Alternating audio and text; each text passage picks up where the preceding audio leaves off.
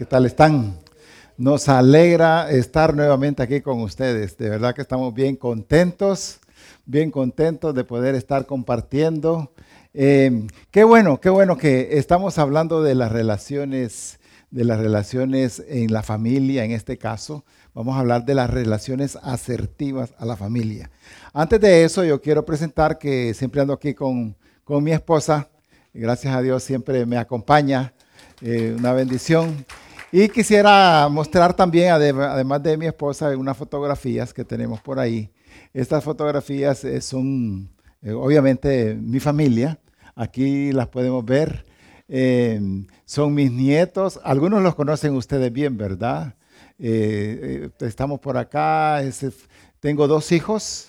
Tengo dos hijos. Tengo cuatro nietos tres que nacieron y otro que está por venir. Espero que sigan viniendo muchos más también por acá y por allá, por otros lados. Así que ha sido, es una bendición poder ver y estar ahí con la familia. ¿Por qué pongo esta fotografía? Porque hoy vamos a hablar de las ser familias asertivas, asertivas. Y cuando decimos asertivas, eh, ¿quién es alguien asertivo? Alguien asertivo es alguien que es capaz de expresar su propia opinión sin necesidad de, ser una persona hostil con otras personas. Y en los hogares y en las familias se necesita que todos seamos personas asertivas. Si nosotros como, como padres de familia somos personas asertivas, seguro que vamos a tener una familia que es una familia saludable. Y de eso queremos hablar, de las familias saludables. Ahora, para que haya una familia saludable, tiene que haber un tronco saludable. Ustedes han visto las plantas, las plantas, los árboles. Está el árbol, crece, y cuando el árbol crece, empieza a crecer y el fruto, si el árbol, si la planta es saludable, da frutos saludables. Si ese, si ese árbol está mal, no sirve, entonces los frutos que va a dar son frutos que no sirven, que, que salen afectados. Ahora, tengo una pregunta para cada uno de ustedes. ¿Es mi familia saludable? ¿Es tu familia saludable? No te quiero decir si tienes hijos, o no tienes hijos. No, si es saludable tu familia, si tú quieres que tu familia sea saludable, va a depender mucho, mucho, mucho de lo saludable que eres tú. No puedes tener una familia. El fruto de tener una familia que no es, que no es saludable, que no es buena, el fruto es por parte de cómo somos nosotros también. Cómo somos nosotros como padres. Va a depender entonces, para que usted tenga una familia saludable, va a depender de lo saludable que es usted. Y aquí quisiera que pudiéramos entender muchas veces que nos cuesta a nosotros ser personas saludables. Yo voy a hacer otra pregunta. ¿Es, agradable vivir en casa con usted? Solo es la pregunta. ¿Es agradable vivir en casa con usted? ¿La gente se siente contenta de estar en su casa con usted? ¿O no está así? ¿O no es así? Y si no es así, entonces tenemos que ver el por qué no es así. Y yo quisiera que eh, en este día usted le pueda pedir a Dios que sea una persona fácil, fácil de vivir con usted. Que sea una persona agradable. Que usted sea una, una persona que sea eh, persona de paz, persona contenta, persona que, le gusta la restauración de la familia, etc. Así como decimos entonces, depende de lo saludable que seamos nosotros, así va a ser nuestra familia.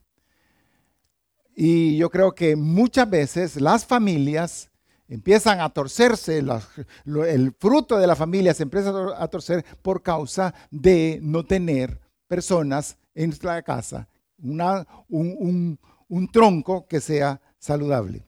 Así que depende de lo saludable que seamos nosotros, así va a ser nuestra familia. Depende de lo saludable que soy yo, así también va a ser, obviamente, mis hijos. El fruto, mis hijos, los hijos que tenga, van a ser el fruto, van a ser va a ser el resultado de lo que yo soy. Ahí no hay otra, no hay vuelta de ojo. Eh, bienvenidos. no, la había, no la visto. Qué alegre está, ¿verdad? Nunca la había visto tan alegre yo, a ver, pero está bien. Qué bien. Yulisa, perdón, ya los distraje. También va para ustedes todo lo que vamos a hablar en esta mañana. Entonces, lo que, lo que les estaba diciendo a ustedes es, necesitamos entender que nosotros como padres que nosotros como cabeza de los hogares, para tener familias saludables, necesitamos tener y ser saludables. Ahora, otra pregunta que eh, yo sé si ustedes se han, se han eh, puesto a pensar. ¿Se acuerdan de una historia del hijo pródigo? El hijo pródigo, la historia cuenta ahí, la, la, parábola que enseñó el Señor, es que el hijo pródigo vino y en su momento él estaba con, problemas, se fue de la casa. Se fue de la casa. Estuvo años, yo no sé cuánto tiempo estuvo afuera, estuvo derrochando su dinero, estuvo mal, estuvo con toda la crisis. Y sin embargo, hubo un momento que este muchacho recapacitó y pensó, allá en mi casa, allá había, habían buenas cosas, allá había estaba mi papá. No se menciona la mamá, pero seguro que estaba la mamá ahí también porque era una familia, los papás del hijo pródigo eran una familia. Y ahí estaban ellos. ¿Ustedes creen que si esa familia no fuera saludable, este hijo iba a decir, no, ¿y para qué voy a regresar otra vez a, a esa casa? Con mi mamá y mi papá, solo peleando, que él ni me hace caso, que ella ni me hace caso, que ella es una amargada, que él es, él es un irresponsable, que anda bebiendo, etcétera, etcétera. ¿Ustedes creen que este muchacho hubiera decidido, voy a regresar a mi casa? No hubiera dicho así. Pero en su casa tenía una familia saludable. Ahora, mi pregunta es, si un hijo se va de la casa de ustedes y va a decir, no, yo, ¿para qué voy a ir otra vez a casa? A ver otra vez los pleitos de mi familia, a estar viendo caras amargadas, a estar viendo gente con rencor, llena de cosas. No, no voy a ir. ¿Saben qué? Porque no es una familia saludable. No hay una familia saludable. Si su casa es un, lugar, o si tu casa es un lugar de, de culpa, si es eh, un lugar en el cual tú dices, yo es que yo soy así, porque yo así nací, así sigo, yo crecí, soy una persona rencorosa, soy una persona que, tengo eh, odio por otra gente, sus hijos no van a estar bien en su casa, no van a regresar. A veces somos eh, bien fáciles nosotros de, estarle, de echarle la, la culpa a nuestros hijos. Y no vemos que tal vez el, problema entre nosotros es que nosotros no somos gente saludable. Y Dios quiere que seamos saludables. Yo quiero decirles que no existen familias perfectas. Ustedes me ven aquí, yo estoy hablando, estoy compartiendo, pero no quiere decir que mi familia es perfecta. Tengo que venir a hablar con mi esposa, a veces le hago mala cara, a veces no le ayudo, a veces hay muchas cosas que, que suceden. Pero eso es obviamente que todos en algún momento, como decimos en nuestro país, hemos metido la pata. Siempre todos hemos metido la pata. Ahora, a veces pensamos, ¿y para qué me casé? ¿Y cómo me casé? Miren, yo quiero decirles algo. Nos casamos para pulir el carácter del cónyuge. Para eso nos casamos. Para pulir el carácter del cónyuge. Así que si tu esposo, tu esposa te dice cosas, para eso se casó, para pulirte, para decirte, esto no está bien, esto no está bien, esto no es correcto. Obviamente esas cosas suceden en todas las familias. Para eso nacimos, para eso nos casamos. Ahora, eh, muchos de nosotros le echamos la culpa de lo que nosotros somos a nuestro pasado es que yo era así, eh, yo, cuando, yo tenía un problema eh, de, que me trataban mal, que me hicieron bullying, que esto, que el otro, cualquier cosa nosotros nos podemos inventar o puede ser cierto para decir, yo me comporto así porque así me criaron. Pero yo quiero decirles que ustedes ahora son personas nuevas, son nuevas criaturas.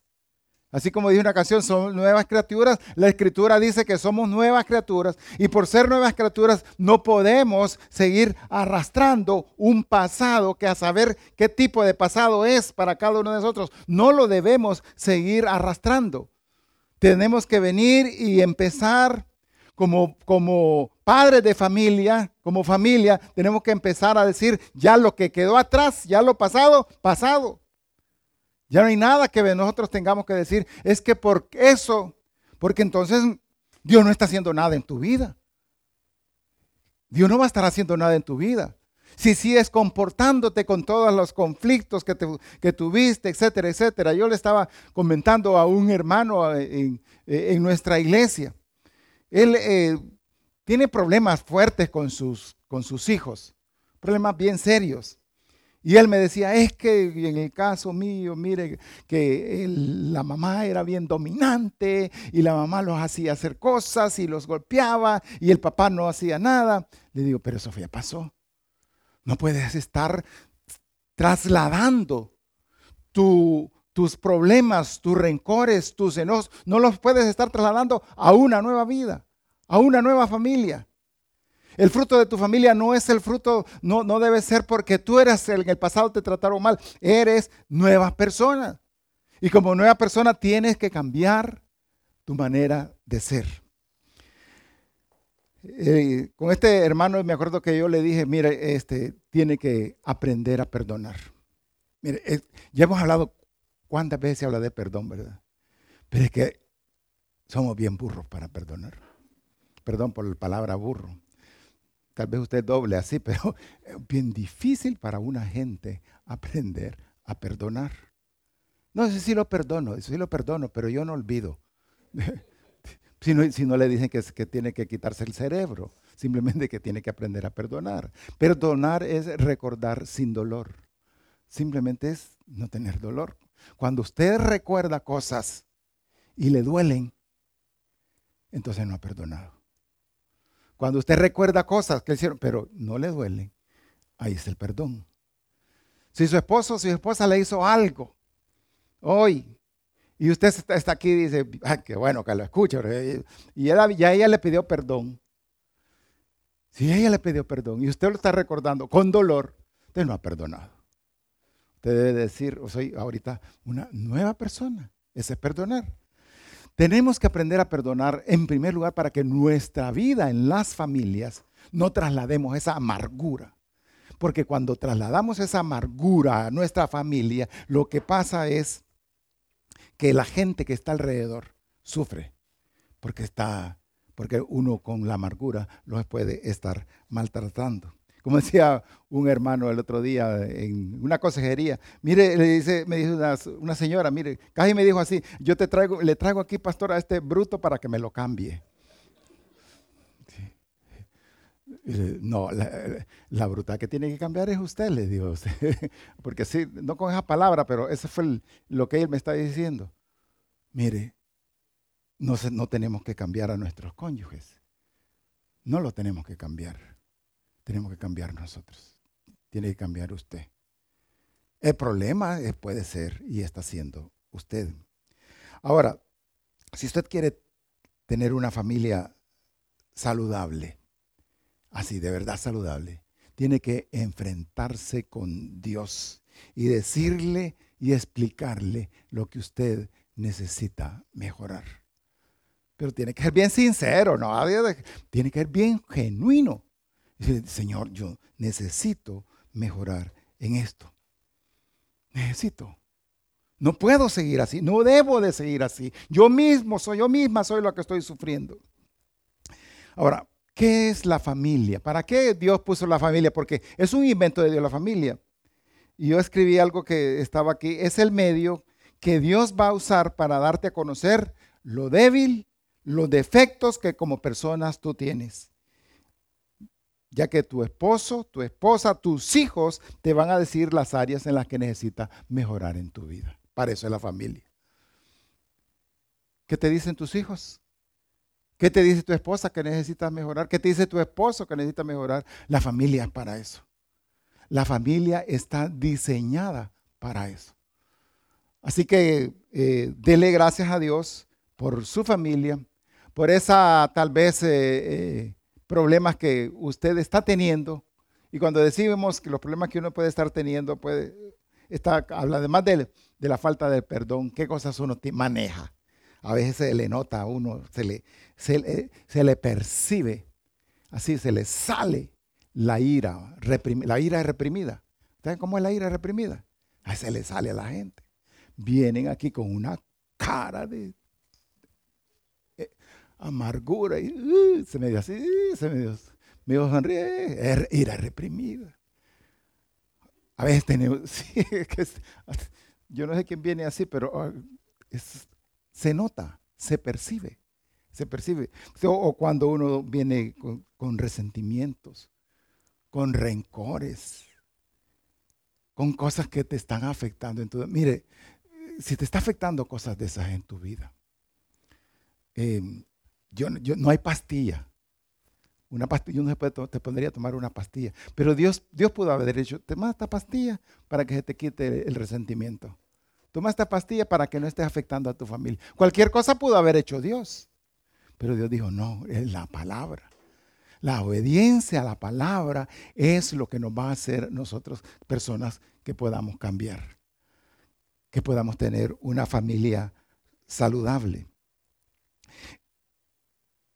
Cuando vemos las personas, cuando nosotros vemos aquí la gente que, que dice, ay, que todo lo que está pasando, todo lo que está sucediendo, todo lo que afecta a este mundo. Mire, tenemos que aprender a vivir con las cosas que Dios nos ha dado ahorita, con lo que tenemos. Ay, pero si pudiera cambiar un poquito a mi esposa, si, si esto lo cambiara yo sería bien. Aprenda a vivir con lo que tiene. Dele gracias a Dios con lo que tiene. Dele gracias a Dios por su esposo. Dele gracias a Dios por su esposa. Que le dé gracias por esto. Dele gracias. Dios se lo dio. Tiene que aprender a vivir, a vivir feliz. Tiene que aprender a soportar que otra gente, tal vez usted ha mejorado y es feliz, tiene que aprender usted a librarse de, del pasado yo creo que una de las cosas que más nos afecta es venir y decir, es que yo así soy. Yo así soy. Es que, mire, es que de tal palo mi papá era así, era esto y trataba mal. Y de tal palo tal astilla. Eso no existe. De tal palo tal astilla no existe. De tal palo tiene que salir algo bueno. Porque Dios así lo está haciendo. Porque ese es el plan, ese es el proyecto de Dios. Tiene que liberarse del pasado, tiene que romper con el dolor. ¿Qué cosas le pueden a uno doler del pasado? Tenemos que aprender a construir un hogar agradable.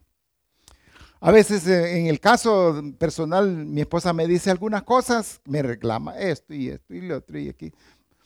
Pero yo tengo que aprender, así está bien voy a vivir en un clima agradable.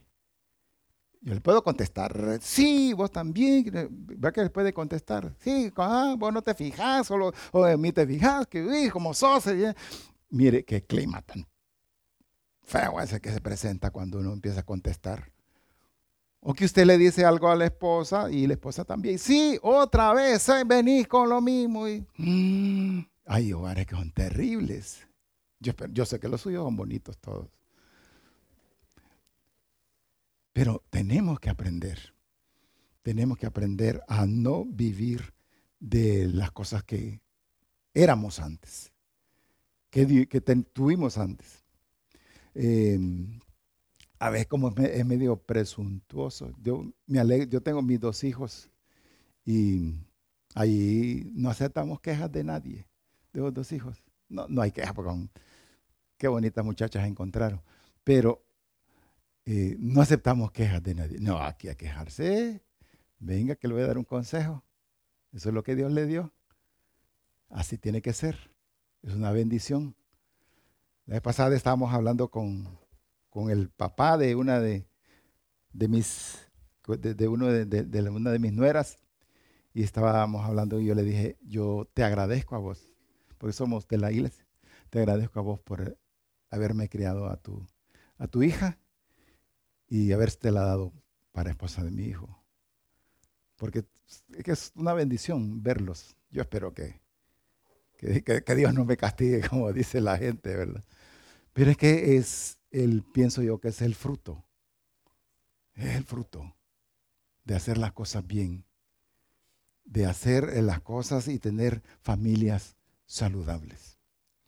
Ahora, ¿cuáles son las características? Ya dimos la introducción. ¿Cuáles son las características de una familia saludable?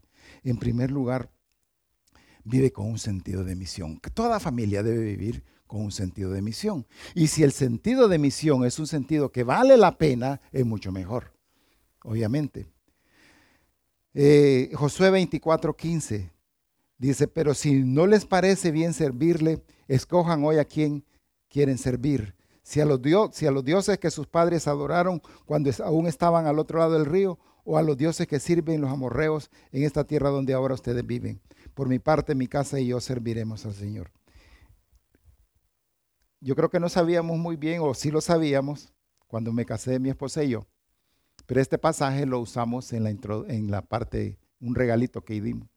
Dice, mi casa y yo serviremos al Señor. ¿Qué es el sentido de misión? Es venir y decir, vamos a vivir para Dios. Lo primero que tenemos que hacer es vivir para Dios. Hay muchas razones por las cuales la gente puede vivir, pero se pueden desviar. Tenemos que aprender a vivir para el Señor. Dice, yo, ustedes pueden hacer lo que quieran, pero mi casa y yo, o sea, la misión mía, la misión de mi familia va a ser servir al Señor. Y yo tengo que ser consecuente con servir al Señor. Cuando digo consecuente es, es mi prioridad la iglesia. Es mi prioridad servir al Señor. Es mi prioridad hacer las cosas para Dios. Eso es mi prioridad. Pero cuando yo vengo y, no tengo ese sentido de misión, entonces es bien fácil que un domingo, un domingo me reúna, que una semana lea la Biblia, que la otra semana no lea la Biblia, que sea una persona desordenada en las cosas de Dios.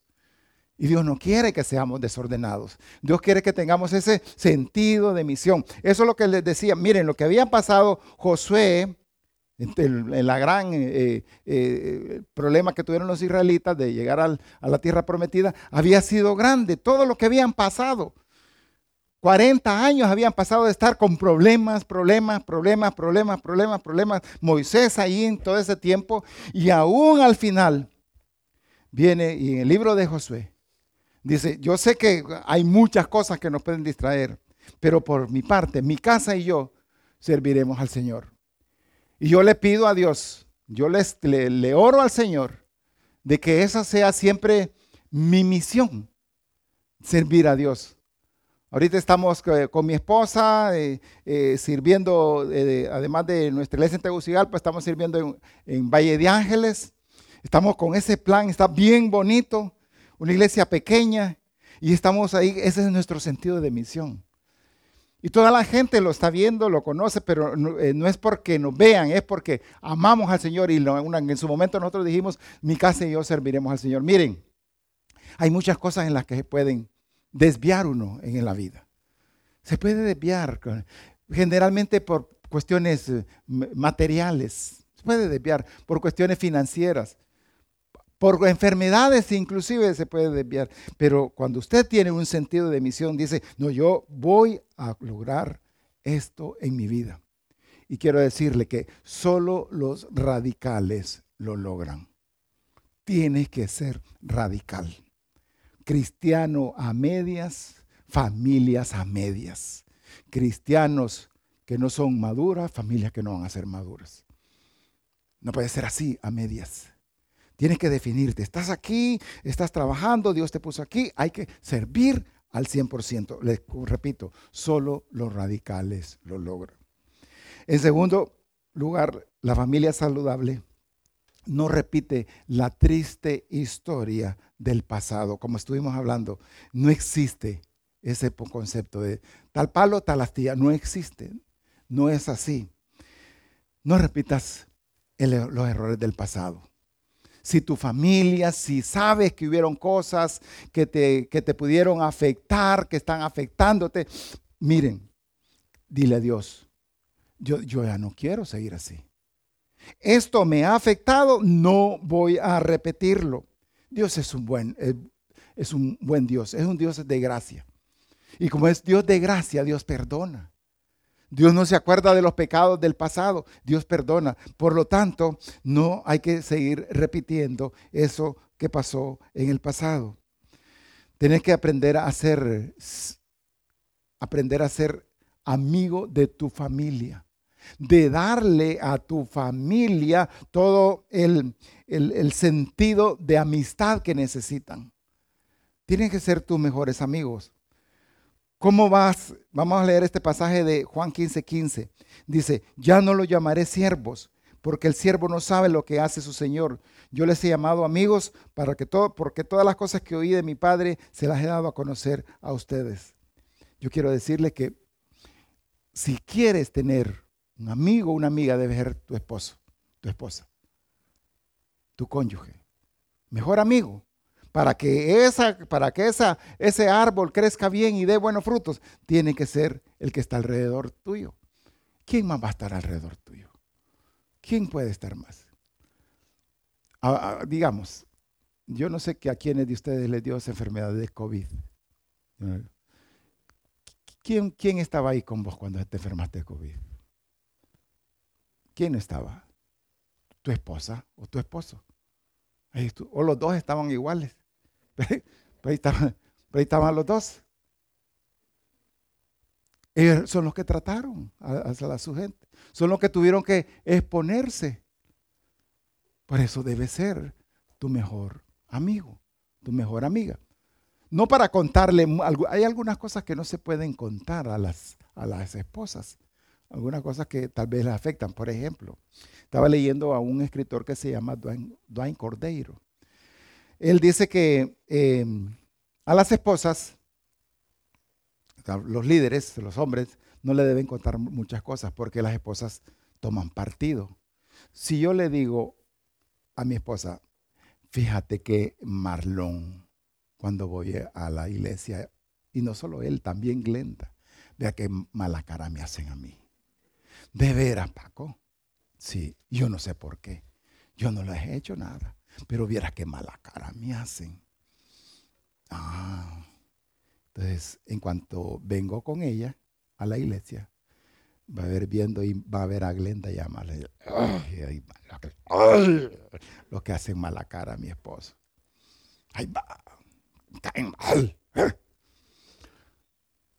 Vengo yo y arreglo las cosas. Le digo, Marlon, Marlon y Glenda, ven, yo, yo quiero hablar con ustedes. Hay algo que hicimos. Ah, pues no. Ah, pues yo le pido perdón y todo se arregla y lo arreglé.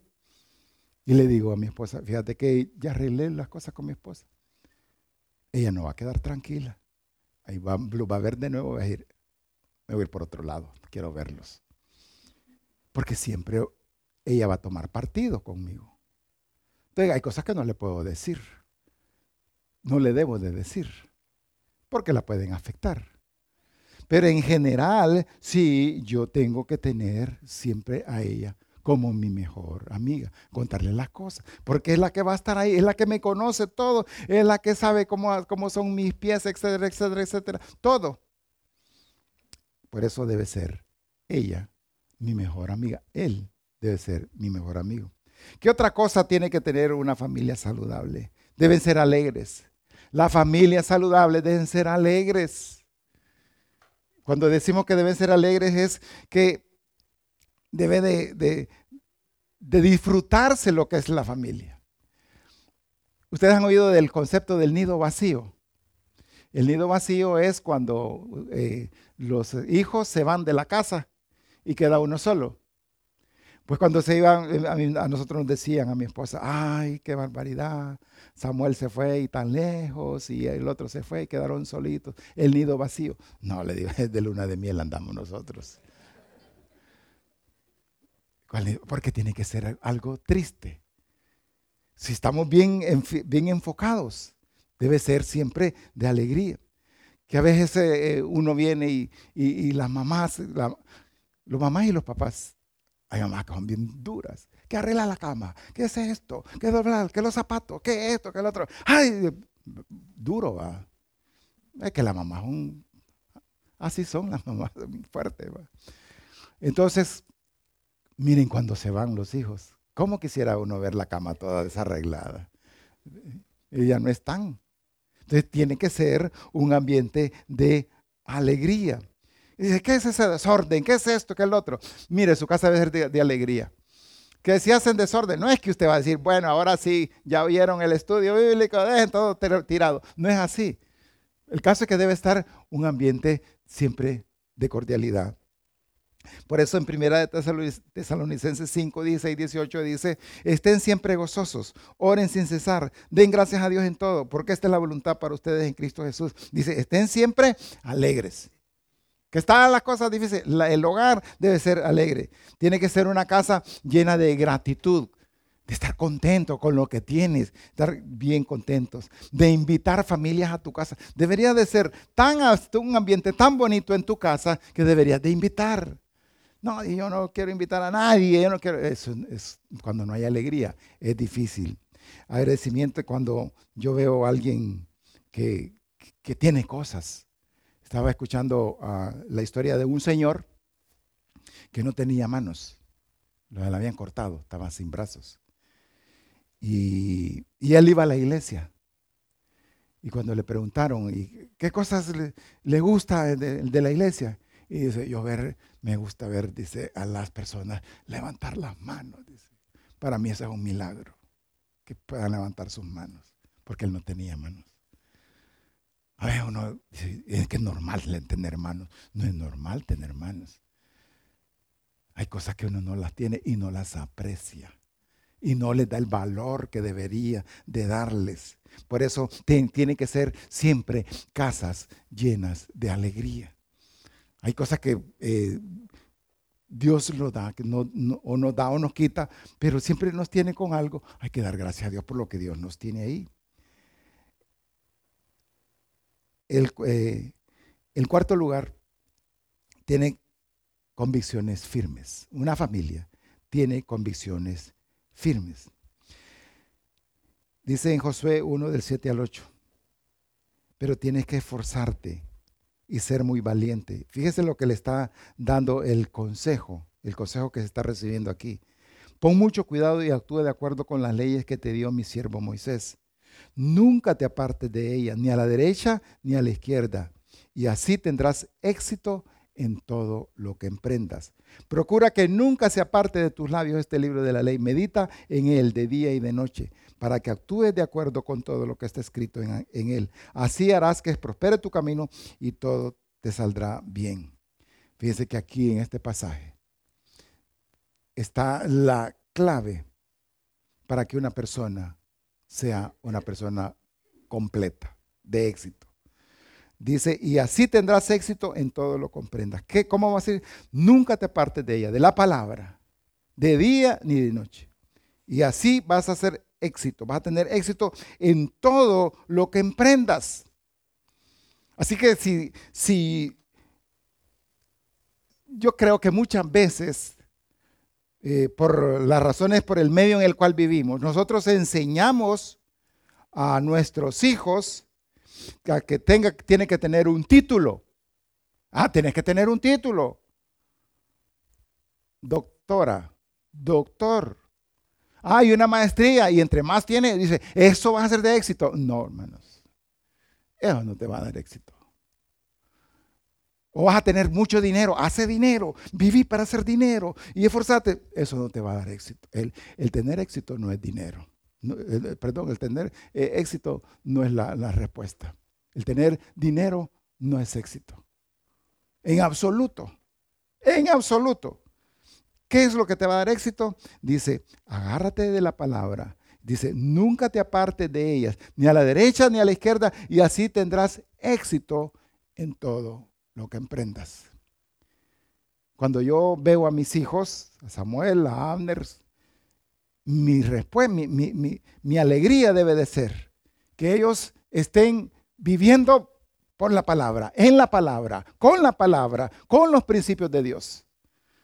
Eso es el éxito. Eso garantiza el éxito. Nosotros hemos visto cantidades de personas con profesiones, con idiomas, con esto y otro, que están destruidos en la ruina. Porque no es el éxito. La educación no te da el éxito. Los grados académicos no te dan éxito. El dinero no te da el éxito. Tus hijos no van a ser exitosos por las carreras que tengan. No quiero decir con eso que no deben de estudiar, sino que el éxito, el éxito va a ser cuando por principios, ellos vivan en sus principios, se casan, siguen los principios, no se divorcian porque siguen los principios, tienen problemas pero siguen bien porque siguen sus principios. Eso, eso es el éxito. Eso es el éxito. Enséñales a tus hijos a temer a Dios y no solo a tener algo material, dinero o profesión. Y otra de las cosas que nosotros vemos aquí de tener eh, relaciones saludables en la familia es que se animan mutuamente. Dice en Primera de Tesalonicenses 2 del 7 al 8. En vez de eso, los hemos tratado, dice, con ternura, con el mismo cuidado de una madre por sus hijos. Tan grande es nuestro cariño por ustedes que hubiéramos querido entregarles no solo el Evangelio de Dios, sino también nuestra propia vida. A tal grado hemos llegado a amarlos. En una familia, si alguien de tu familia hizo algo que no, no estuvo bueno, no lo señales. No le digas. Sí, ya ves que te dije. Anímalo. Anímalo. Dale un espaldarazo.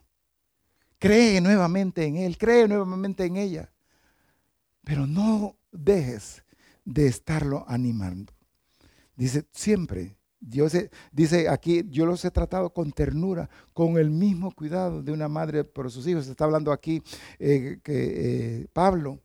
Y dice, tan grande es nuestro cariño por ustedes que hubiéramos querido entregarles no solo el Evangelio, sino también nuestra propia vida. Miren, tu familia es lo más importante que hay en la vida. Es tu familia. No hay nada más importante que tu familia. Si estás casado, tu esposa va a estar ahí. Si estás con ella, va a estar hasta el último día de tu vida. Tu esposa va a seguir ahí. Tus amigos, tus colíderes, tu esto, etcétera, los que si van a la iglesia, todos se van, unos se van a ir para otros lados. Pero tu esposa va a estar ahí contigo siempre va a estar.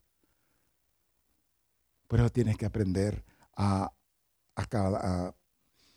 cuidar a lo que es tu familia, animarlo. Cuando todo se acaba, la familia queda. Cuando ya no hay nada más, la familia queda. Yo me acuerdo el caso de mi mamá murió, va a cumplir un año ahorita el primero de marzo. Y con ella estuvimos cuatro años lidiando con su salud. Bien fuerte, bien difícil.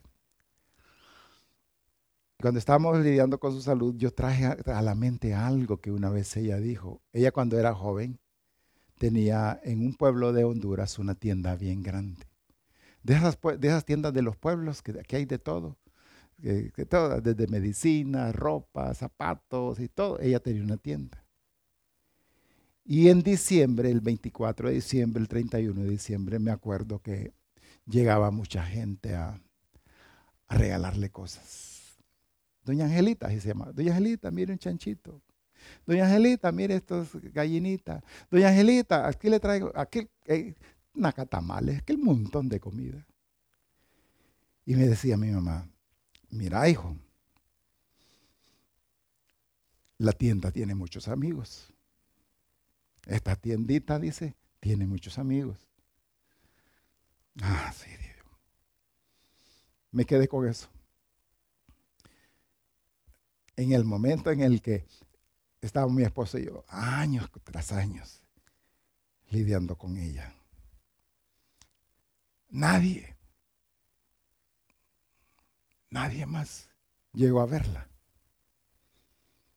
Y me acordé yo de, de ese pensamiento que dijo, Ah, tiendita, tiendita, tienes muchos amigos. Cuando no tienes nadie, cuando no tienes a nadie, solo tu familia queda.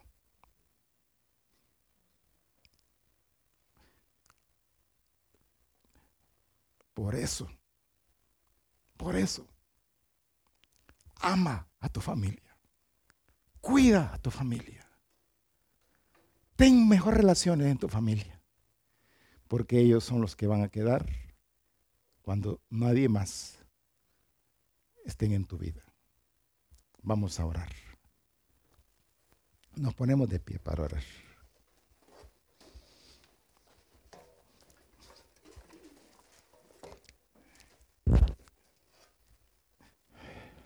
Gracias, gracias, gracias Padre, gracias por, por lo bueno que eres.